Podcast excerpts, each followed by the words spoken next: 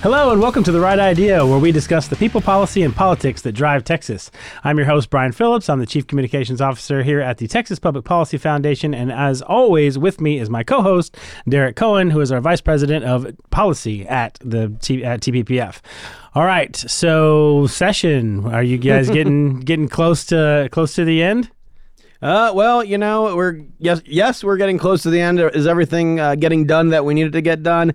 Um, th- I I think there's still a lot of work that's, that's still left on the table, Still left but on the uh, table, and uh, yeah, we'll get into sleep. that. uh, for sure. So, um, but but um, I did want to mention that uh, this weekend, do you have is Cinco de Mayo is in a couple days. It'll be in, uh, is on Friday of this week. Um, any fun plans set up for Cinco de Mayo? I mean, it's on a Friday, so you know, go crazy, do what you want. Uh, yeah, unfortunately, no. Unfortunately, I have some uh, business travel that needs to get uh, taken care of. Um, but you know, I, I should at least uh, be sure to uh, celebrate in spirit, if not in practice. So I did learn because I thought it was fortuitous because one year I happened to be in Mexico for Cinco de Mayo and I was all excited because I'm thinking, oh, this is a huge holiday here in, in Mexico.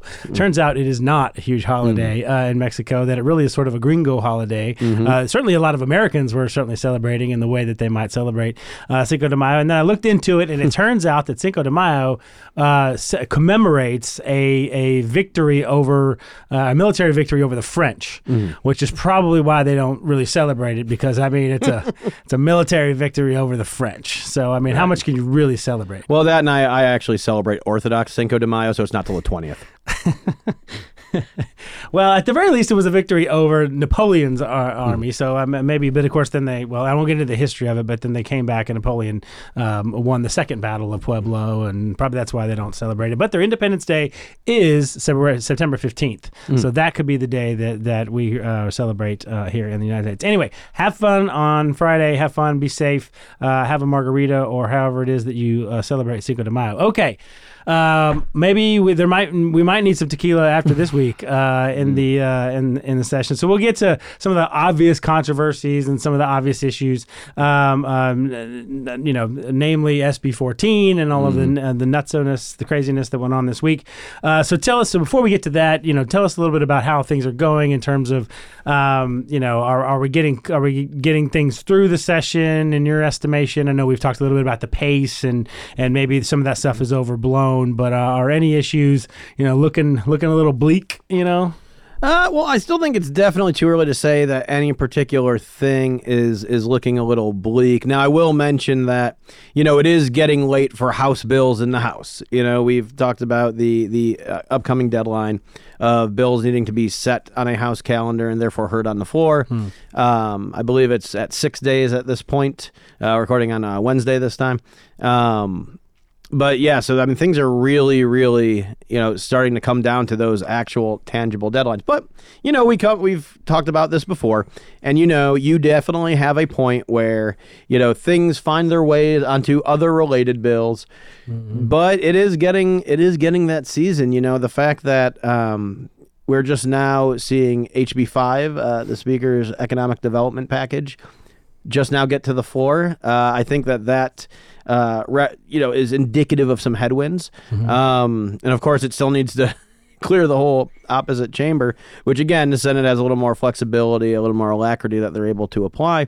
But yeah, it's it's getting to that point where you know you never pronounce final death on a particular thing, but it tends to get a little more difficult and then a lot more difficult to see things resurrected, you know, starting now. Now, I'm I've seen uh, on social media and all of this this term that keeps getting thrown around, and I'm still not super familiar with what exactly it is. But chubbing, and despite the sort of silly name of chubbing, it is actually fairly serious, and you probably should know what it is if you're working in and around the Texas legislature. So, for our audience who are interested in these kinds of things but wouldn't necessarily know this kind of practice, what is chubbing on the uh, in the Texas legislature? Well, to keep it in the football parlance, it's essentially just chewing the clock. Uh, it is wasting time through deleterious motions and speeches and debate uh, that probably don't need to happen. But I mean, there's a lot of debate and stuff that doesn't need to happen. Some that does need to happen that doesn't. But when we when we talk about chubbing, we'll see a bill that does something fairly innocuous. You know, it might not be on local and consent, but it's something that most people agree to. But then they will, the author or people who wants to engage in chubbing, often sometimes the author usually wants to pass their bill, but sometimes they will be a willing participant, sometimes not. Uh, they will talk for their full allotted time. They will move for, or they will have uh, whoever their interlocutor is move for an extension, Mm-hmm. uh, and basically taking the maximum procedural procedural allowable time uh, to hear a bill. So you think that oh well that you know they have caps on the extension and how many extensions can be uh, voted on, and yeah that is true.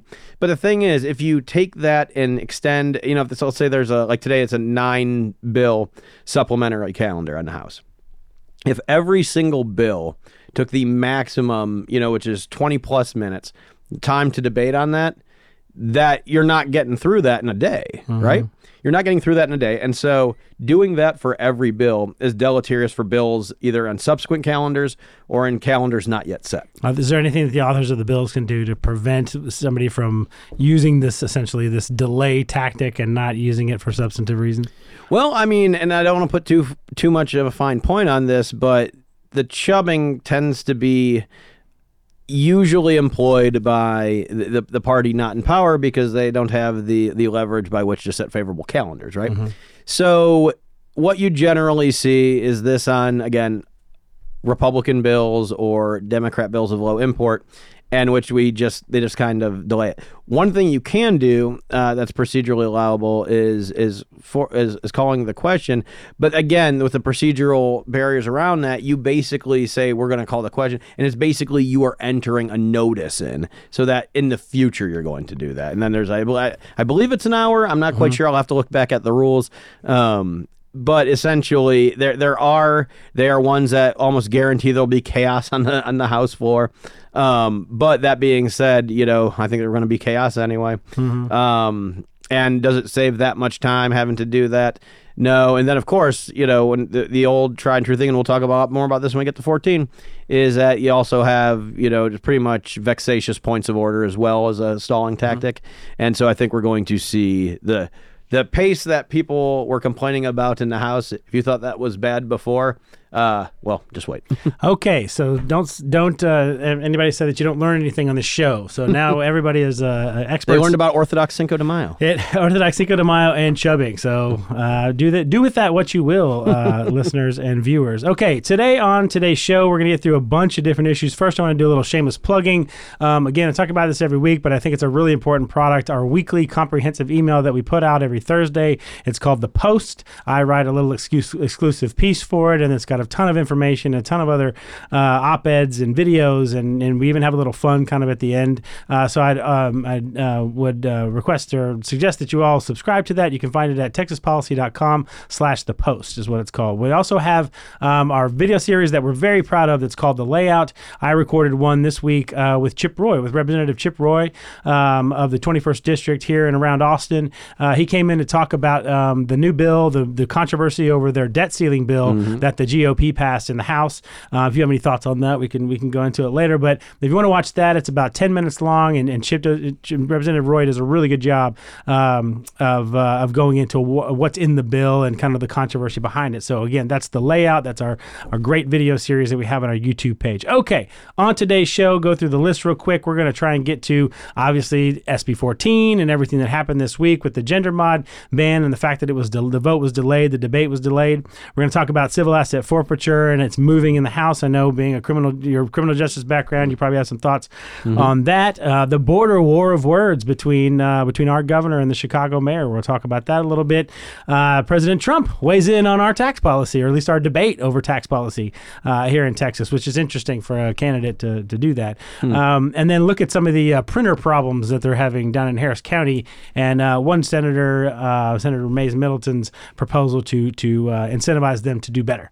All right, so we'll jump into all of those issues, but obviously the number one issue, the the big controversy this week in the House, the uh, the the bill to ban uh, doctors from performing gender modification on minors. That bill came over. It's SB 14 in the Senate, which was moved over into the House. They were going to have the big debate led by Representative Tom Oliverson, who's carrying the House bill, uh, but it was for naught. Derek, tell us a little bit about what happened and what do you think? yeah well notwithstanding the whole uh, the whole circus Uh, that went on yesterday, and you know it's funny to point out that there was actually very, there are a lot of consequential bills on the calendar yesterday. Uh, not least of which uh, being uh, HB 1605, which was Chairman Buckley's uh, curriculum bill, which highlighted many, many things that we've talked about here on the show before.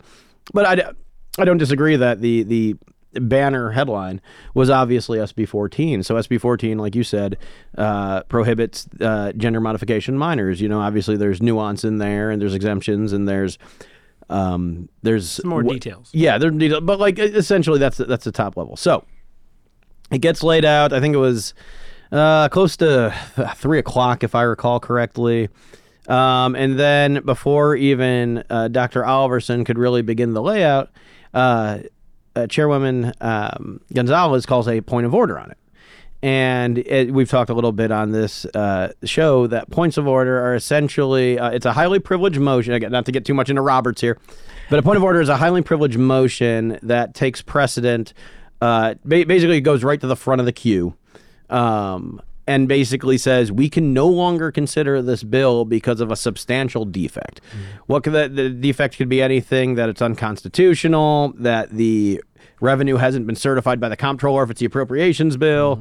Mm. Um, that, be a mistake in you know the code that they reference or mm. something that there's not it, the right code that they're trying to reform or something. Yeah, and then beyond structural defects, it could be a defect in the supporting document, and that's what we saw yesterday. Okay. So most these bills when they are you know sent out they have what a bill analysis the tldr the too long didn't read of um, uh, document that accompanies it. And uh, ironically, though, shorter bills, uh, you know, with a lot of things unsaid, tend to have longer bill analyses sometimes, where the bill analysis is longer than uh, the bill itself.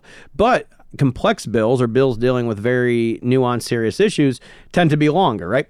And so when these bill analyses are being uh, scrubbed for accuracy by either ledge counsel, the committee clerk, interested parties, whatever the case might be, what they're doing is making sure everything that is represented in the bill is then represented in the bill analysis, and vice versa. Everything in the bill analysis then has an analog in the bill itself.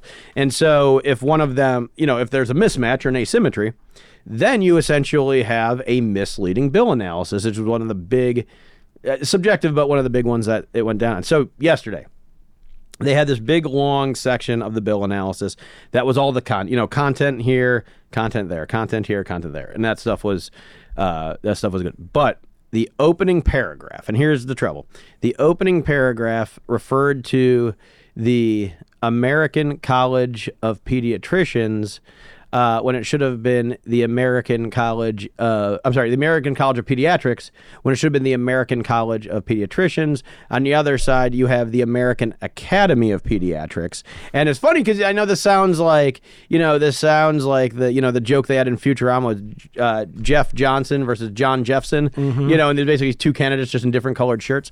These these groups could not be any, any more opposite. One of which is, you know, throwing the anchor out on the whole gender modification practice, say, you know, run by uh, endocrinologists saying, guys, we do not have the science to back this up. And the other one goes, eh, whatever WPATH says is probably good. We'll just we can we can roll with it. You know, it's not that important. We'll a, a evolving standard. So the error so was substantive. It wasn't just a misspelling.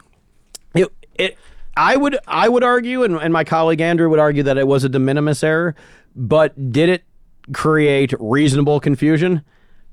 I, I mean, you know, that's I guess that's up for uh, them to decide. So what happened is when this was called, they they then had to they then went up had a scrum about it. But that's also, of course, a lot of the the procedural stuff kind of went under the radar because at this time is when the gallery was completely having a meltdown. Mm-hmm. Uh, you know. Uh, uh, men uh, identifying as women exposing themselves to members, things like that. You know, just the absolute, just you know, you know, three ring circus was yeah. going off. Yeah, and so while while the, the, the point of order was never sustained, it was pulled down. Hmm. Um, and then they recommitted uh, SB 14 uh, to committee. Before that even happened, before that it was even announced, Chairman Burrows uh, on Twitter says SB 14 will be back on the floor at the end of this week. And so we saw it go back to. Uh, go back to uh, what was it? Public health. Mm-hmm. The supporting documents were corrected, it was and then it was back in calendars within within an hour or so. So obviously, though, the calendar must go on, and we still have posting requirements. But the bill didn't go away, but it was uh, it was a bit delayed. And so, you know, two things I would uh, point out to us. I guess just one, you know, for for you know the casual observer, you know, uh, looking at this, why, uh, you know, even if we did, whether or not you thought it was a substantive error or not, yeah. um, why couldn't it just be fixed on the House floor? I mean, they're literally when they're going over these bills, they're adding amendments to these bills, substantive amendment mm. to these bills, just like one after the other mm. after the other that are unanimous and there's no objection. But they're you know making ch- major changes. If they can do major changes to a bill that quickly, you know, right there on the yeah. floor, why can't something like this be solved and then they move on with the debate? Well, you know, and, and that's been said before, and not only that, but there have been proposals um, from members of the legislature uh, as an amendment to the rules to basically ensure that there needs to be a serious substantive defect in order for a point of order to, to be sustained, mm. as opposed to I, I would argue this one, and I think I think seven out of ten people would agree with me that this is a de minimis, relatively, uh, because it was a Scrivener's error on behalf of the committee clerk. And you know, I mean, the, these stuff, ha- the things happen because again, the big debate is what's in the contents, right. not the statement of purpose, which is up front. And so, it th- this stuff happens. I, I wouldn't disagree with that, uh, Brian. But the House has always prided itself on being very attuned to the rules and, and following them to a T and uh, and I think that you know in sustaining this, it also kind of is a learning opportunity to to tell all the champions make sure your bills are, are, are clean and really emphasizing the need for that because again it's not right. you know you can get something taken you know something can get found in the content part of a bill easily mm-hmm. but this part was up front and again a lot of people gloss over that because they're like i'm going to really pour into the weeds here but you know they forgot the the, the lead. Does this, does this? I mean, is this the Dem strategy? I mean, there. You know, number one, this is you know this is largely per, um, uh, just theater because there are a majority of the House members have actually become uh, joint authors or have co-sponsored this mm. legislation. So if you have a majority of the House already co-sponsoring the legislation, it's obviously going to pass. Number two, is this the Dem strategy? I mean, is this is there actually a strategy to go in and try and pick apart this bill in a substantive way? Do you think, um, or is this it? They're just going to try and go through points of orders to delay, delay, delay and that's the way you think they're going to beat this, uh, beat down this bill, mm. or or create some kind of controversy around it. Well, I mean, if let, us let's, let's compare and contrast to uh, the end of last session in 21 uh, when the walkout happened. So the walkout that happened in the 87th occurred on the second to last day before Sine Die, uh, when the election bill conference report came back over. Because again, without going too much into details, if a bill gets amended in the other chamber so that it looks different than it was voted out of the originating chamber, they either need to concur with what would happen to it and just say, ah, it's fine, or they say, nah, we don't concur give you know we'll give yeah. you five you give us five. Those five are going to hammer something out. They'll bring it back to us and then we'll vote on whatever y'all hammer out. Vote on again yeah. Yeah and so in doing so they walked out on the conference report which i mean the conference report's like the last thing. Is just one up and down vote and that goes to the governor or not. Mm-hmm. and so they walked out on that because they did not have the votes to stop the conference report from being adopted. Right. That was two days left in session. We have 26 right now. Mm-hmm. So this is something that even if so something it, you don't really ever say, there's time. well, yeah, in I, this case, there might be time. And, and, I would definitely, and I would definitely not, if, if I were the, the Bills champion, not that he needs to be told by me, but I would I would recommend not resting on that particular laurel. But that being said, is throwing out the anchor this far away from port is not gonna it's not a sustainable strategy. Because even if they they reset it for friday right? Mm-hmm. they reset it for friday and they chub everything between here and there it doesn't come off the calendar. That calendar gets pushed another day and pushed another day and pushed another day to the point where they can't hear house bills anymore. Now the air, the runway uh, or i'm sorry the the population of bills that they can chub on is now one eighth of as much as because that's now only Senate bills in the in House calendars. Right. And so it essentially would be only ensuring that those bills are now are not even are you know are now in the way or are basically saying you're cutting down what you actually can chub on and that almost seems like a a pointless strategy in and of itself because you're eventually going to get to the bills when you're starting this far out that you seek to avoid. I also think it's odd for this issue to be one that the that the Democrat, the Texas House Democrats are, are you know creating a hill to die on, mm-hmm. uh, just because of all of the evidence that the, right. the public is against them. I mean, there was a you know obviously our poll we've talked about before. There's been a 14 point swing in the last year in the number of Texans who believe that that we should be banning these practices, these medical procedures uh, on on minors. A 14 point swing is huge in, mm. in a mm. year. You just don't see public policy issues move like that. with today, uh, and then whenever we, we put out that poll and people were saying, oh, well, you're asking the question in a weird way, or we don't believe your results. Okay, fine, don't take our word for it. Today, the uh, University of Texas asked their question on gender affirming care and all that, and in fact, 58%, where ours was only 56, 58% said that they that they support banning these procedures uh, for minors, and so it seems a very very odd place for the for the Democrats uh, to to decide well, that we're going to create a bunch of controversy, get a bunch of eyeballs on this issue, uh, and really stand you know stand against the people of Texas, which which by the way includes a third of Democrats. Mm-hmm. Uh, you know this is going to be the one we're really going to focus on and the one we're really going to brand ourselves with uh, for the legislature. Yeah, well, I mean, of course, you know that's just the right wing troglodytes over at the University of Texas. You know, I mean, I mean, I mean, those Birchers. You know, so that being said, though, I, I think you bring up a good point, though, is that they're essentially uh, this is a area that there is partisan disagreement, but as observed, as I've seen observed today, the right is far more co- cohesive on this than the left. There are folks on the left. I would, I would imagine this would include uh, folks down in the valley, you know, folks in the you know the urban areas uh, or suburban areas, I should say, uh, wherein you are seeing they're not down with this this this coalitional approach to you know allowing kids to you know to self harm like this, mm-hmm. or even worse, allow the kids to be told by their schools that this is you know that this behavior is is, is something that should be uh, you know elevated, and and I think that the more the discussion happens, the more people are starting to see. Yeah. And I don't think that the trend is going to reverse itself, regardless of the fate of SB 14 or its House analog. It just seems, it, again, it just seems like a, an odd for one for them to to really state their claim, you know, as in terms of what they're working on for mm-hmm. this session. Um, and so clearly, the people of Texas are against it. Okay, so um, I, I, definitely want to get to um, immigration because the mm-hmm. border and all of that border security is a, a huge issue.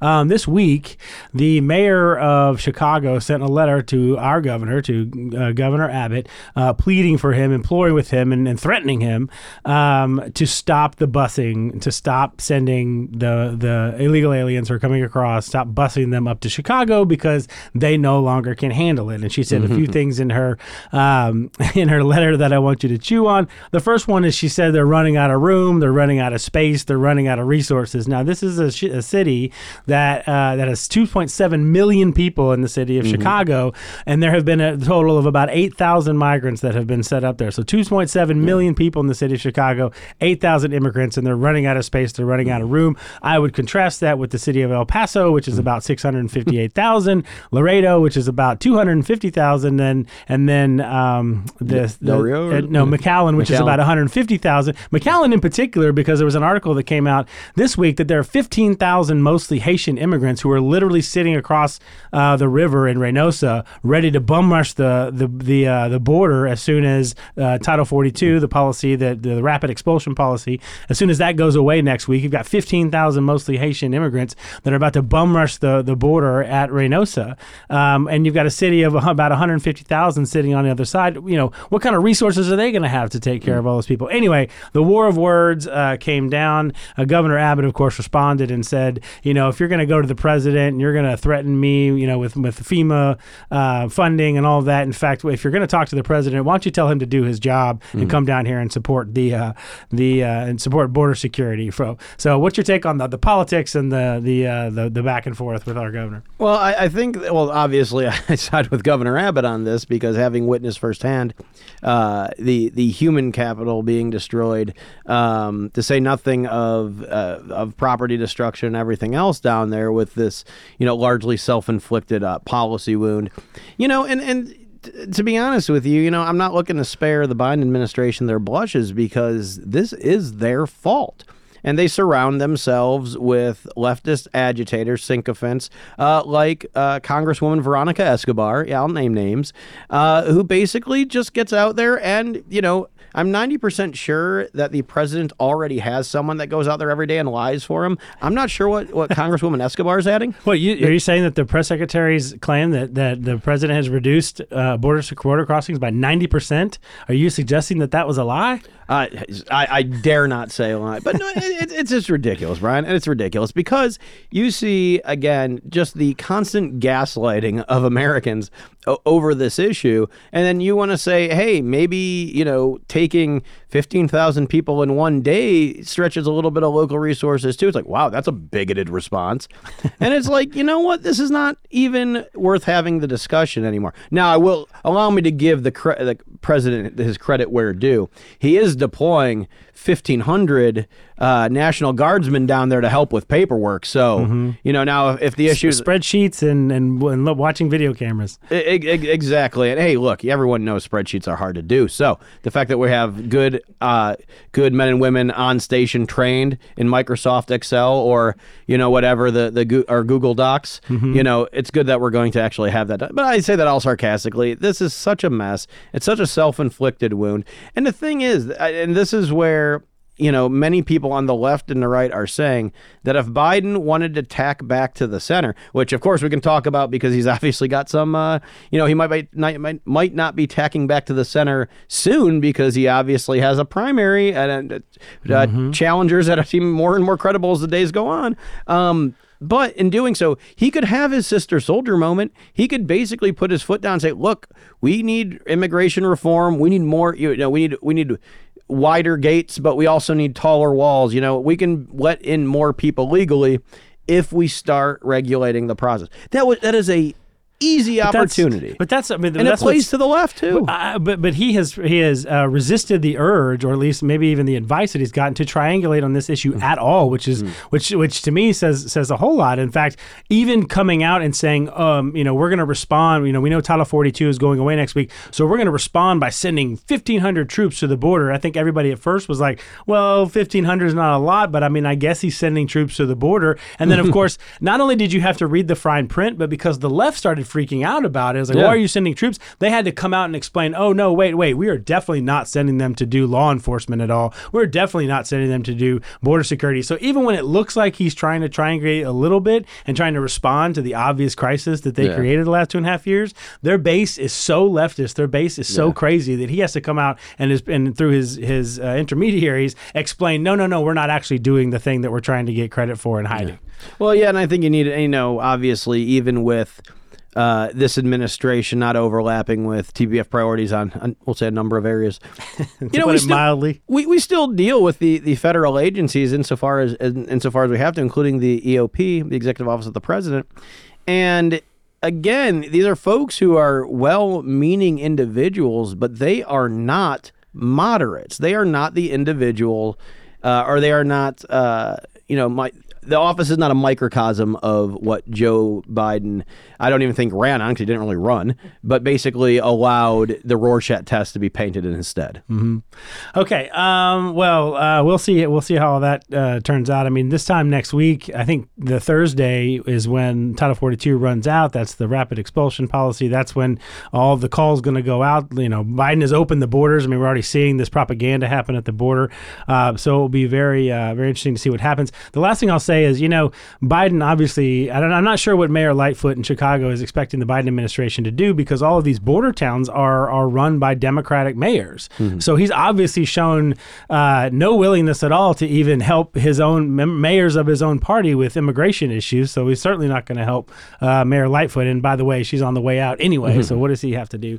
But, uh, got, but we got a new teacher union guy coming in. So hey, we got one of those in the White House. we were told it definitely shows. I think that be, that that because of the the um, the the message that it's sending with Abbott sending the the migrants on these buses to all of these sanctuary cities, um, it, it- the fact that they're writing these letters and they're getting public about it, I think the strategy is working. I think is what it shows um, that that it's be, you know this is a national issue and certainly busing migrants around the country is be, making it you know the national problem becoming more of a national issue. So anyway, all right. Now speaking of presidents, one former president uh, is back in the news. If you didn't know, uh, President Trump, who likes to stay in the news. Of course, the the left wing media always wants to keep him in the news, uh, but he was in the news this week or the last uh, ten days or so uh, for actually weighing in uh, on social media on the big debate that we're having here in Texas about uh, property tax, or at least how to cut property taxes.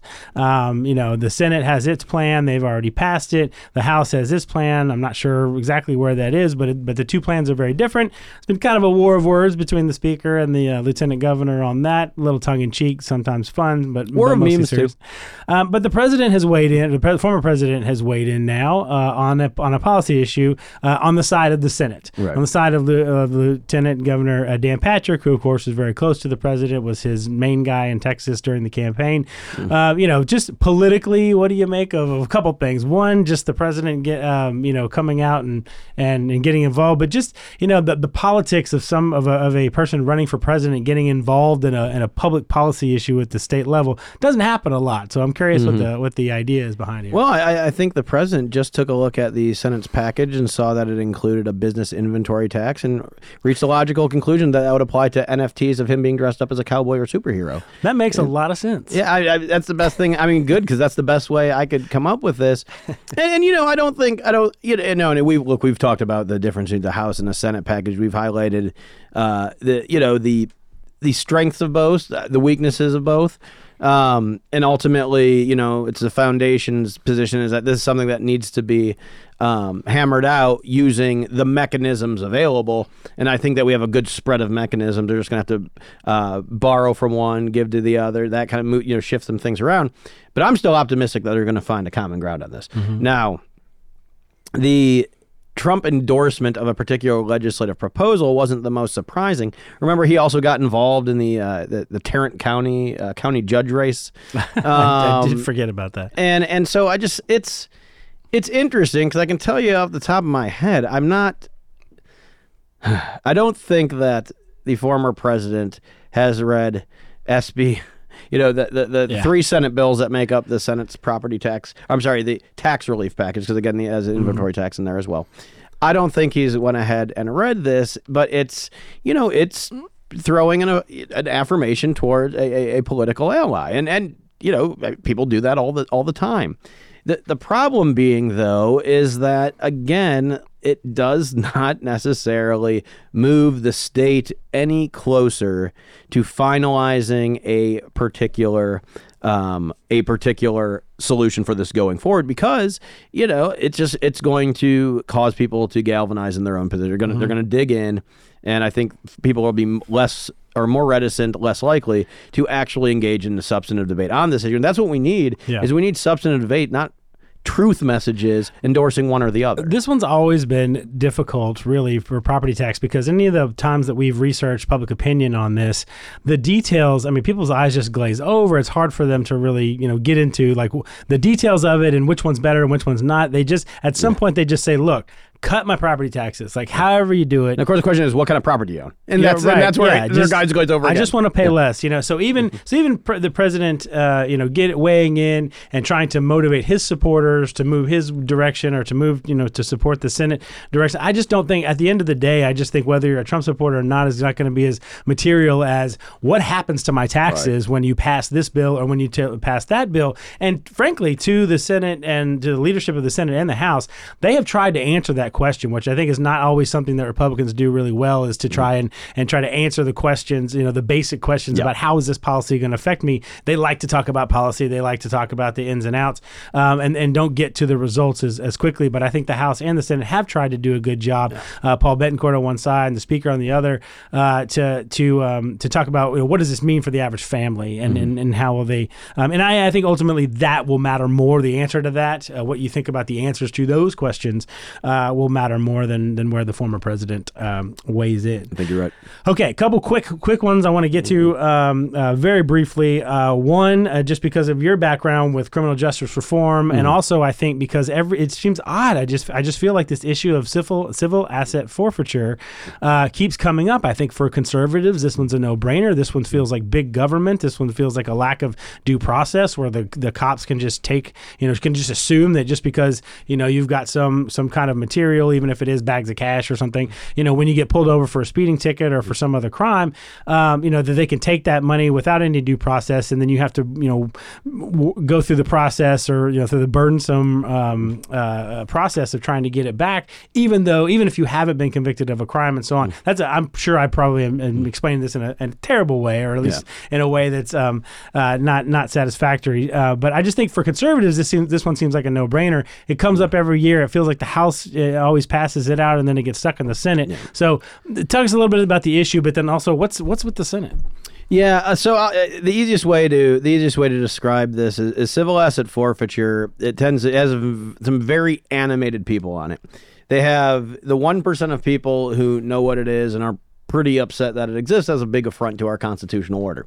There's the another one percent of people who know what it is and are the direct beneficiaries of that, whether it's law enforcement or prosecutors. Then the uh, 98 percent are the people like me who tried to explain it just now. Yeah, they're like, and they're like, wait, is this legalized theft? You know, but like, what that, but that's not you're you're to be excused I didn't because say legalized theft. I No, just said well, due process. That's more of a libertarian thing. Okay. But but no, all, all joking aside is the the tough part about it is it's one of the you think people gloss over when you start talking about uh, the minutia of property taxes. When you start talking about what sort of remedies you have in the civil court when you your property when your property is party to an in rem proceeding, and that again, I, I got to say if, if you're if you're listening online, Brian just died. So so the, the video my, people my eyes just glazed yeah, exactly.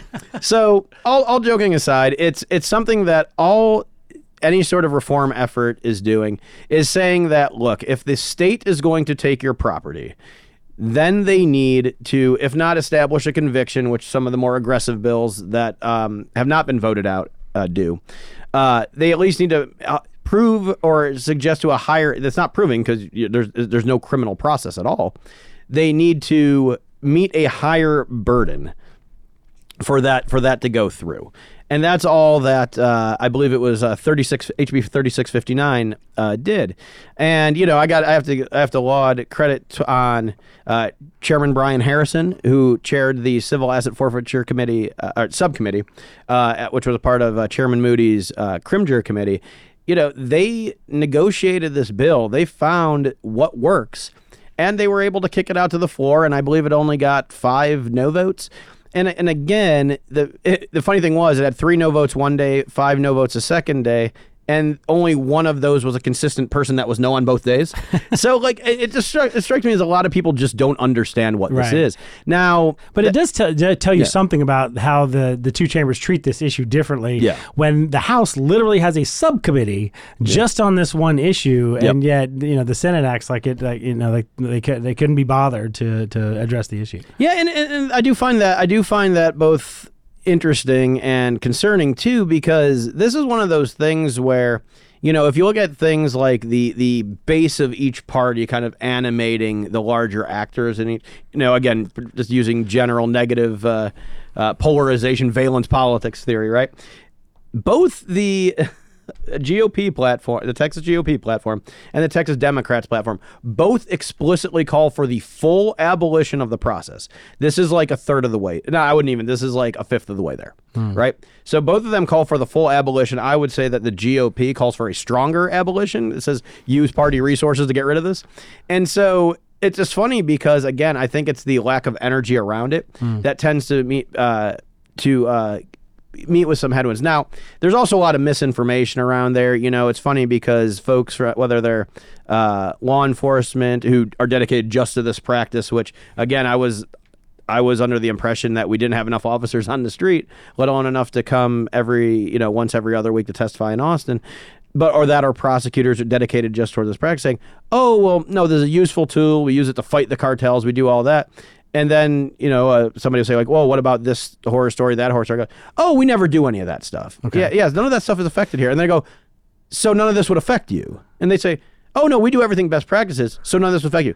Well, no, we're not doing anything, and it's just it's a circular If thing. you don't have anything to worry about, then Yeah. what are you worried about the legislation for? Yeah, and, and, and to be honest with you, I tend to agree with him. I don't. I honestly don't think this would mean heads or tails to because again, if you're the if you're the kind of agent, you know, law enforcement agency or prosecutor agency that has your ducks so in a row that you can come to Austin and lay out your forfeiture records and say, look, we're not doing. Yeah, that horror story happened, but we didn't do it. Mm-hmm. We didn't do that. We didn't, you know here, and it's like you guys are doing the right thing. Let us help make you the model and so that people are doing it the way you're doing it, the right way. Yeah. Well, uh, to your point, the uh, the House did pass it out with, with minimal um, minimal opposition, but we will wait to see what happens in the Senate. But we won't hold our breath.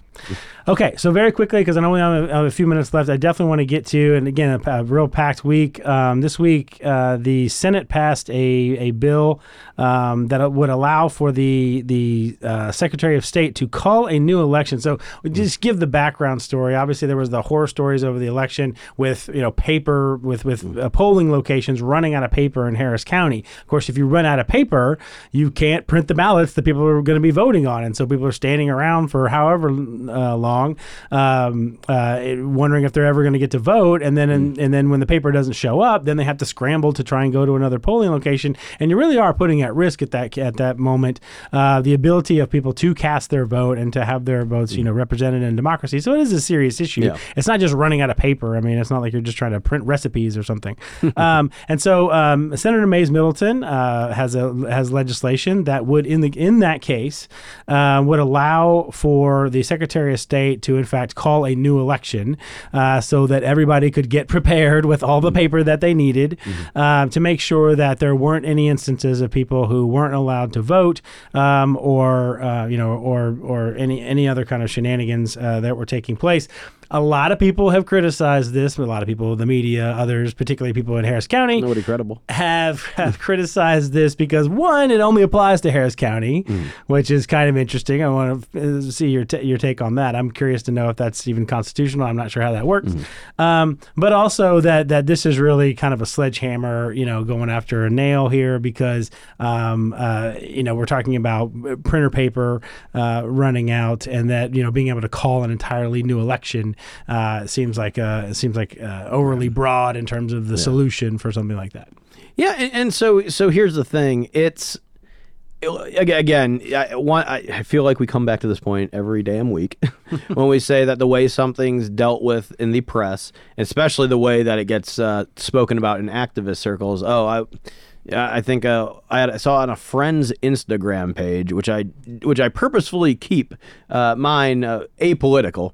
Um, saw them saying, "Oh, this would allow Abbott's hand-picked uh, Secretary of State to overturn an election," and it's like that is. I forgot. We still need to keep our E rating. That is not true. Uh, that, that- that- that is deliberately false. Um, what this does is it basically says, look, if you have aberrants up to two percent in this particular thing, which we see in Harris County, which freak, which again is basically the poster child. They are the A plus student when it comes to messing up elections. Mm-hmm. You know, we saw like entire polling places go down. Now, again, allow me to put an aside here. I will say this is a great example why folks on the right definitely need to be embracing early in person voting because not doing so makes your vote, if you're going to wait for election day specifically, you are going to be more subject to water main breaks, it raining in Philadelphia, mm-hmm. running out running out of paper in Harris County. Now we can add to that list of shorthand. You're making polling yourself more, locations opening late. or, Yeah. you know all of that. all you're making yourself more set all that. Notwithstanding here, this just says, look, if you have this much of a deviation from, you know, normal practice, then do it over. And mm-hmm. and here's the thing: you're not going to have the same people showing up all the time, and that is going to, you know, be a problem. For example, if somebody does wait for the Tuesday of, you know, they might not be able to do next Tuesday or, or whatever the case mm-hmm. might be, and that's a problem. But the other problem is the systemic disenfranchisement that you actually do see of just a poorly run election. Mm-hmm. You know, the state, it's so funny because everyone talks about, you know, Jim Eagle and how bad it is to vote in this state. Th- That's never been substantial. It's never been the case. Obviously, the rolls keep growing, the vote amounts keep growing. So that, that's obviously not the case. However, the errors that all seem to be breaking the same way all tend to do that. And they go, hmm. oh, well, you know, Abbott still won election, so eh, I don't know why you guys are protesting this election. It's like, you know what? There's a lot of people who never in their life would ever vote for Abbott that had their vote canceled out because of sloppy municipal governance. And that's what this is is that if you have people on the right, left and center who don't get to enjoy the full franchise of a ballot because the people because Harris County being as poorly run as it is, and I think that we have enough historical record to say that at this point, Harris County being as poorly run as it is, if y'all can't get your stuff stuff hmm. together, then I'm sorry that you need to get yeah you- be brought back to it and have folks actually be given that chance. And not being able to stock polling locations that you flag for people with paper is one of the easiest uh, er- errors to avoid. You have two years. You have two years to prepare for one day to get it to get it right. It just seems shocking to me. I mean, it, you know, this might seem a little petty to some people, and especially because it's focusing uh, only on on Harris County. But my word, I mean, you know, if you're that unprepared, you know, there needs to be some kind of repercussions for it. Also, and I'm tired of, of, of hearing all the time, well, the, you know, there's no evidence that would, would have reversed, you know, that any of the errors would have reversed the results, or that you know, uh, Yeah, there nobody no, has there were no votes cast. yeah, there was nobody's come forward to say, "Oh, it was my vote that was, you know, that uh, that they didn't that they didn't count." You know, the idea is that we have a system, and it is an incredibly inefficient system. I mean, if you really look at how we we count and collect the votes, um, it really is it really is inefficient. I think we can do a lot better. But the problem is, is that when you try to look at the system and you're being, you know, in, in a good faith way to say what's the best way that we can ensure people's basic democratic rights, and you start to try and reform the system, you know, both sides come out and you know and lob you know hmm. extremist claims of voter suppression or this that you know uh, or of uh, you know of, of voter fraud or all this. You get you. We're just trying to fix the system. There Yeah. are clear issues with it. If we can all sit down and have a, a rational, honest discussion, an intellectually honest discussion about how to fix the system hmm. so that it works for people, so that people can't cheat, so that there if there are mistakes, they don't affect it. They don't they don't result in us hmm. losing our votes. We can't have that that honest conversation about it because this thing because voter integrity is so highly charged. so, so you and I live in blood red Travis County, I think we should say. but but they, you know, I'm Hays now. So Oh, that- oh, that's although right. it's pretty, it's going pretty pretty blue. So. Yeah, I was like, so, so, well, it might, it might be purple at the timing. R- regardless, you know, I think we can say that we cast our ballots, you and me. We cast our ballots in places that are not exactly uh, friendly to, to, you know, conservatives, friendly to Republicans.